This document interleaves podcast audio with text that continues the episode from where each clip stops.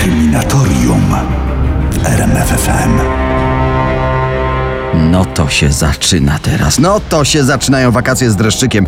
Daniel Dyk, I Marcin Myszka. od razu odpowiadam. Tak, to jest ten Marcin od Kryminatorium, najpopularniejszego zbrodniczego podcastu w internecie. A teraz na antenie RMFFM i zaznaczam od razu, że wszystko, o czym opowiemy, wydarzyło się naprawdę. Chociaż naprawdę czasem trudno w to będzie uwierzyć. Ja już na samą myśl, o czym będziemy mówić, e, odczuwam dreszcz na karku. A dziś na tapecie Na tapecie? Czemu na tapecie? Raczej powiedziałbym na widelcu, bo będą to krwawe dania. Naprawdę krwawe. i zaczynamy od jednego z najpopularniejszych seryjnych morderców, a mowa tu oczywiście o wampirze z Zagłębia. Będzie też wampir z Bytomia, będzie skorpion z Pomorza. Po prostu bestie made in Poland w radiu Wiele spraw. To co, zaczynamy? Zaczynamy jak najbardziej. Marcin Myszka, który jest w tym programie ekspertem od tych najmroczniejszych umysłów, myślę, żeby wprowadził nas już teraz e, trochę w, właśnie w ten mroczny klimat twojego świata, świata, którym się zajmujesz e, na stronie kryminatorium.pl, no to podążajmy mroczną drogą seryjnych morderców działających na terenie Polski. Będziemy dzisiaj mówić o wampirach, ale warto byłoby powiedzieć w ogóle skąd ta nazwa i jak nazywano innych seryjnych morderców. No ciekawe, no właśnie, skąd ta nazwa?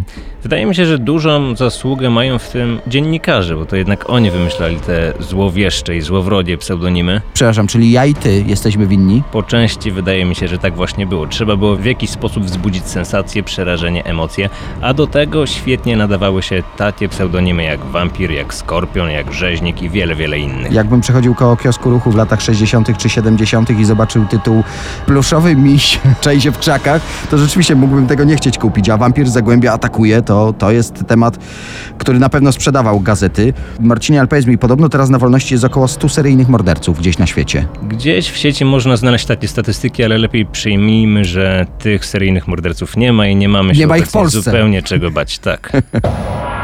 E, Marcinie, od razu muszę cię zapytać. Wampir z Zagłębia. Ty jesteś z tych, co twierdzą, że Zdzisław Markwicki e, równa się wampir z Zagłębia? Bo widziałem film, tam duże kontrowersje. Ja jestem z tych osób, które jednak nie wierzą w winę tego człowieka. Czyli wysłano na stryczek przypadkową osobę? Niestety wszystko na to wskazuje, że tak właśnie było i z roku na rok pojawia się coraz więcej przesłanek za tym, że niestety taka jest prawda. pojawiła się nagroda milion złotych i ta fortuna sprawiła, że tam na Śląsku, gdzie działał wampir z Zagłębia, było coś w rodzaju wyścigów w zgłaszaniu Bogu ducha winnych ludzi. Sąsiada y, podkablować, żona Każdy męża. Nie chciał- było tutaj granicy. Cała społeczność na Śląsku próbowała wykorzystać ten motyw wampira do tego, aby zrealizować te swoje cele i aby zdobyć tę wysoką nagrodę. No i właśnie wśród nich była pani Marchwicka. Ona też pokusiła się na te pieniądze i właściwie za sprawą jej donosu wampir został schwytany, właściwie Zdzisław Marchwicki został schwytany. No i właśnie dlatego zastanawiam się nad tym znakiem równości pomiędzy Marchwickim a wampirem. Y, Zdaje się profiler ze Stanów Zjednoczonych, popraw mnie jeśli się mylę, stworzył profil psychologiczny mordercy. Dokładnie tak. James Brassel, wyobraźcie sobie, to jest coś kompletnie niewiarygodnego. Obecnie może by to nie zdziwiło nas aż tak bardzo, ale w tamtych czasach zatrudnić do pomocy profilera ze Stanów Zjednoczonych to było naprawdę wydarzenie. Komunistyczna Polska sięga po zdecydowanie niebratnią pomoc. Y, Ale z tego profilu wynika, że tak, y, morderca miał być bardzo inteligentny, miał być leworęczny. powinien być, tak jest, leworęczny. Tytanem intelektu Marchwicki nie był Na pewno nie i tym bardziej nie był leworęczny. i to powinno go już wykluczyć. Dziękujemy. Po sprawie. No niestety tak nie było. Właściwie w aktach ta opinia profilera się nie znalazła, pewnie ze względu na to, że było tam wiele nieścisłości. Zgłosił się człowiek, który twierdził: Hej, zostawcie To- tamtego gościa, to ja jestem wampirem. Milicja początkowo nie wzięła tego pod uwagę, a później, gdy zaczęto analizować ten trop, było już za późno. Ten człowiek zapowiedział, że zabije siebie, że zabije własną rodzinę. Rzeczywiście tak zrobił, ale było już po wszystkim. No to poczekaj, no to y, mamy list, mamy dowód, mamy potwierdzenie tych wszystkich słów, to po co skazywać jeszcze Marchwickiego? Nie, nie, to jednak było wciąż za mało.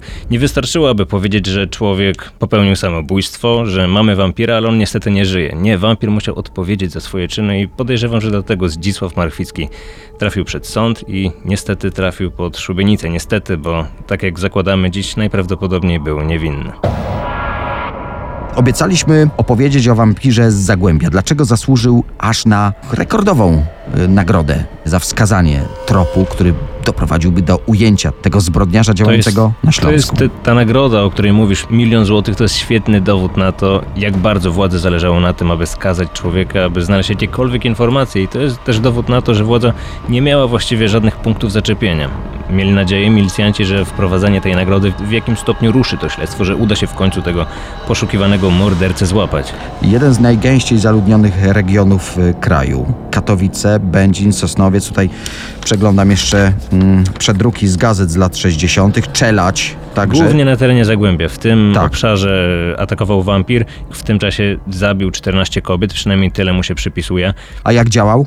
Działał przez uderzenie w tył głowy. Podkradał się do ofiary, szukał odludnego miejsca, atakował, potem przeciągał kobietę w odludne miejsce i tam zaspokajał swoje chore żądze. Myślę, że miałby zdecydowanie więcej czasu na działanie, gdyby nie Jolanta Gierek. To nazwisko było bardzo ważne dla przebiegu tej sprawy. Mhm. To była y, partyjna wierchuszka. Tak jest i to popchnęło śledztwo e, do przodu. Milicja dostała wyraźne polecenie, że trzeba jak najszybciej złapać wampira. Poczekaj, było- poczekaj, bo popa- patrzę na listę. Siostrzenica pierwszego sekretarza Jolanta Gierek, ale tutaj było też nazwisko Jeszcze Maria Gomułka. znalazłeś, tak, Tak, jest. to też prawda, przecież Gomułka- pe- pewna różnica. Chodzi o pisownię tego nazwiska, ale rzeczywiście były podejrzenie, że jest to motyw polityczny, że może wampir specjalnie wybrał taką osobę po to, żeby coś przekazać milicjantom, a może po prostu się pomylił, że nie zauważył tej różnicy. No to naświetl nam może jakiś rodzaj działania milicji. Co zrobili, żeby tę sprawę jak najszybciej zakończyć? Ta wielka nagroda to jednak nie było wszystko.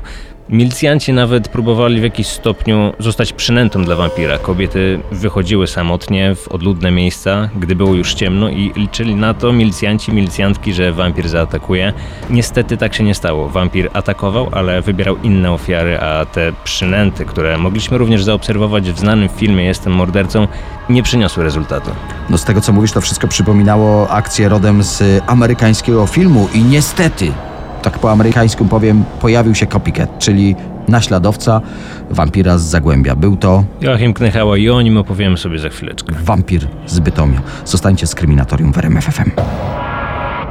Historia sprzed chwili. Proces Zdzisława Marchwickiego. Trudno było zdobyć w ogóle wejściówkę, że tak mogę w cudzysłowie powiedzieć, na ten proces, a jednak udało się taką zdobyć naśladowcy wampira Na sali Zagłębia. rozpraw było kilkaset osób, zarówno dziennikarzy, jak i publiczność. Jedną z tych osób był Joachim Knychała, uważnie słuchał procesu i dzięki temu wyciągnął wiele informacji, e, które potem pomogły mu atakować kobiety i zabijać. Na przykład co? co? Co było dla niego istotne? Na przykład to, że milicja po dokonanych atakach szczególnie sprawdza środki komunikacji miejskiej. Joachim wiedział, że w takich sytuacjach, gdy zaatakuje, gdy zabije, powinien takich środków unikać i rzeczywiście często wracał na pieszo do domu, unikał No ale poczekaj, tramwajów. ale jednak jego zbrodnie y, miały kryptonim nawet szóstka, ta akcja milicyjna, bo dokonywał ich w rejonie linii numer 6 je- jeżdżącej przez aglomerację śląską. Atakował na linii numer 6. Rzeczywiście zgadza się, ale gdy zabił kobietę, to wówczas tych tramwajów unikał i A, wracał na widzisz. pieszo do domu, bo wiedział, że wtedy tam będą się koncentrować poszukiwania, będą przesłuchiwać świadków, będą przesłuchiwać motorniczych i w ten sposób można by do niego dotrzeć. Można by stworzyć portret pamięciowy czy cokolwiek innego. Mówiłeś, że ten wampir z Bytomia był naśladowcą tego z Zagłębia. Czy ich y, sposób działania był taki sam? On również atakował tylko kobiety. Co prawda miał zupełnie inny motyw, o którym pewnie opowiemy za chwilę, ale było rzeczywiście kilka podobieństw. Przede wszystkim teren. On atakował również na terenie Śląska, poprzedniej na terenie Zagłębia, ale mimo wszystko, gdy jeden skończył zabijać, kolejny rozpoczął zabijanie. No i znowu w kioskach ruchu na Śląsku wampir znów atakuje. Tak, znowu to jest zło nagłówki.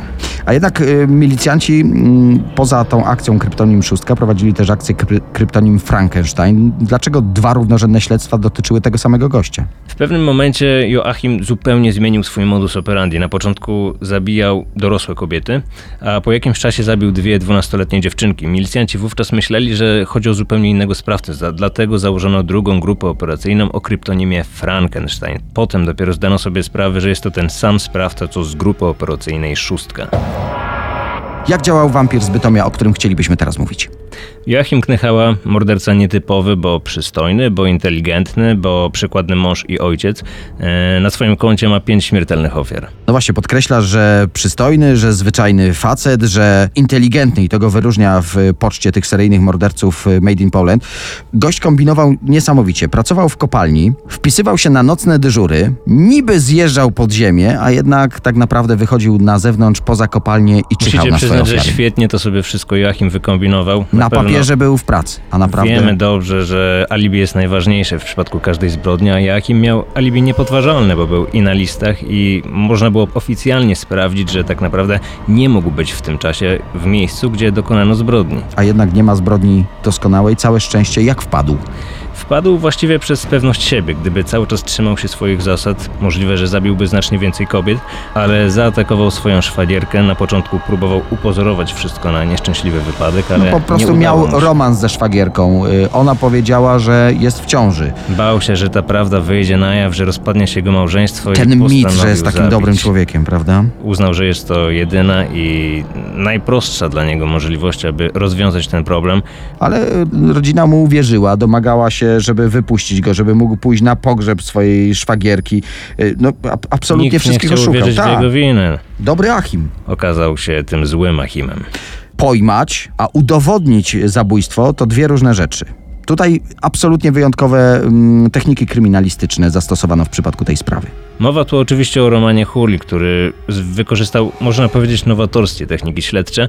Rozmawiał z nim w celi, odwiedzał go. Można powiedzieć, że stał się w jakimś stopniu jego przyjacielem. No dobry mi przyjaciel, który jak wychodzi z widzenia, zostawia mi kartkę z narysowaną szubienicą. No to chyba tak nie działają przyjaciele. się udało i to był jeden z tych elementów śledczych, które doprowadziły do tego, że Achim w końcu się przyznał i zdał sobie Prowokował, sprawę, że trafi pod sprowokował. Tak. Inteligentny morderca, wampir z Bytomia, trafił na równie inteligentnego przeciwnika, podinspektora Romana Hule. Gdyby nie on, kto wie, jak zakończyłaby się ta sprawa. Już za moment y, kolejny przykład mordercy działającego na terenie Polski, seryjnego. To będzie? Skorpion z Pomorza, czyli Paweł Tuchlin. Mam wrażenie, że moglibyśmy go nazwać również wampirem. Wampirem z Pomorza, bo działał w bardzo podobny sposób jak bohaterowie tej nocy, o których już wspominaliśmy. Tych wampirów już za dużo. Niech Paweł Tuchlin pozostanie tym skorpionem, a nazwa została wzięta od kryptonimu grupy operacyjnej. Milicjanci, którzy tropili zbrodniarza, pracowali pod kryptonimem Skorpion. Skąd ten kryptonim? Y, Paweł atakował podobnie jak Skorpion. Był szybki i niespodziewany. A jednak trochę atakował jak wampir, będę się tutaj upierał, bo uderzał tępym narzędziem e, w tył głowy kobiety Było trochę po zmroku. podobnie. Sposób działania był bardzo podobny. On również zakradał się od tyłu, potem przeciągał ciało w odludne miejsce i tam zaspokajał swoje potrzeby. Motyw seksualny? Tak, był to motyw seksualny. Niezwykły mm, motyw się tutaj pojawił, kiedy słuchałem e, podcastów na kryminatorium.pl, czyli bandaż, jakiś rodzaj szmaty, w który owijał młotek przed dokonaniem napadu na kobiety. To jest coś zupełnie nietypowego i ten owinięty w bandaż młotek jest takim symbolem, który jest teraz nieodłącznym elementem Pawła Tuchlina, jak również ogólnie seryjnych morderców. Ciekawy jestem, czy nasi słuchacze wiedzą o co chodzi, jaka jest historia, która kryje się za tym bandażem. To od razu wyjaśnijmy, bo, bo pewnie pojawią się podejrzenia, żeby było ciszej, w końcu atakował w mieście. Albo żeby mniej bolało, takie Żeby mniej bolało. się pojawiały. I tak samo zastanawiali się również śledczy. Bardzo długi okres próbowano ustalić, jaki jest powód tego owijania młotka bandażem, a prawda okazała się być naprawdę ja? zaskakująca. Mogę ja? Dawaj, Bo to jest, to jest niesamowita historia. Wyobraźcie sobie, że gościu przede wszystkim martwił się o siebie. Po skończonej robocie pchał młotek za pasek i było mu zimno w brzuch. Aż trudno w to Oto uwierzyć, bo z jednej strony taki zwyrodnialec, można by sobie pomyśleć, że niczego się nie boi, że nie ma rzeczy, które mogą mu przeszkadzać, a tymczasem proszę, taka drobnostka. Młotek i zimno młotek było niekomfortowe. Zmierzajmy już do zakończenia sprawy Skorpiona z Pomorza. Poza tym, że mordował kobiety, miał na szczęście inne hobby. Był drobnym złodziejaszkiem i dzięki temu wpadł. Właśnie z tego był znany, wcześniej był za to wielokrotnie karany i to też doprowadziło pośrednio do jego schwytania w sprawie o zabójstwa. Przypomnijmy, co się wydarzyło. Y, Ukradł żuka i tym skradzionym żukiem, no, może pamiętacie, starsi słuchacze na pewno to był taki dostawczak w tamtych czasach, tym skradzionym żukiem ukradł prosiaki. Y, Kiedy te Tak. prosiaki sprzedał, tym samym żukiem pojechał y, dokonać zbrodni. Porwał jedną z kobiet. Y, Żuk utknął mu gdzieś tam na leśnej, piaszczystej drodze, porzucił go. No i tu zaczęła się fantastyczna praca śledczych. Milicjanci połączyli te wątki jakimś cudem i udało się dotrzeć dzięki temu do Skorpiona. Znaczy w Że- brzuchu znaleziono odchody świni, zaczęto kombinować, kto ostatnio mógł stracić świnię, w Dlatego jakich okolicznościach. Często mówi się o tym, że Skorpion wpadł przez świńskie odchody i rzeczywiście jest w tym ziarno prawdy. No sam sobie podłożył świnię, równie dobrze moglibyśmy powiedzieć. W końcu na szczęście udało się go schwytać. W tym czasie zabił dziewięć kobiet. I tak oto kolejny z polskich psychopatów y, skończył tam, gdzie jego miejsce, czyli, czyli na szubienicy. Bardzo serdecznie dziękujemy za dzisiejsze spotkanie. Zapraszamy za tydzień. Daniel Dyk. I Marcin Myszka. Kryminatorium w RMFFM.